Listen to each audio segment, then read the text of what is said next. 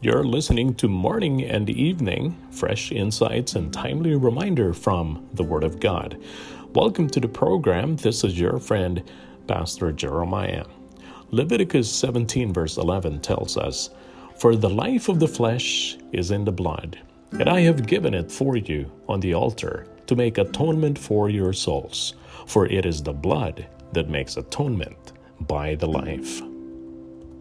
Blood is almost always indicative that something went wrong.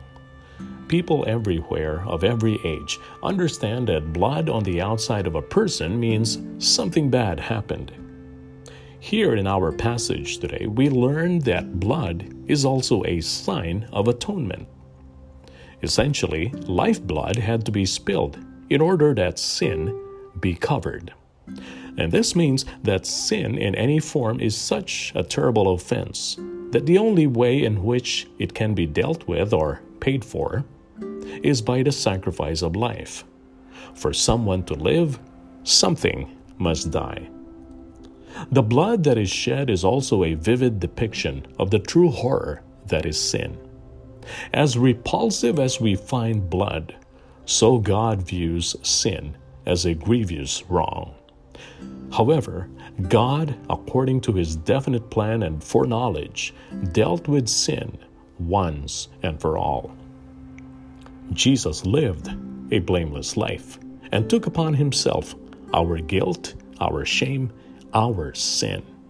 This means he bore God's full wrath against sin. And so live in light of this truth today, seeing sin for the horror it really is.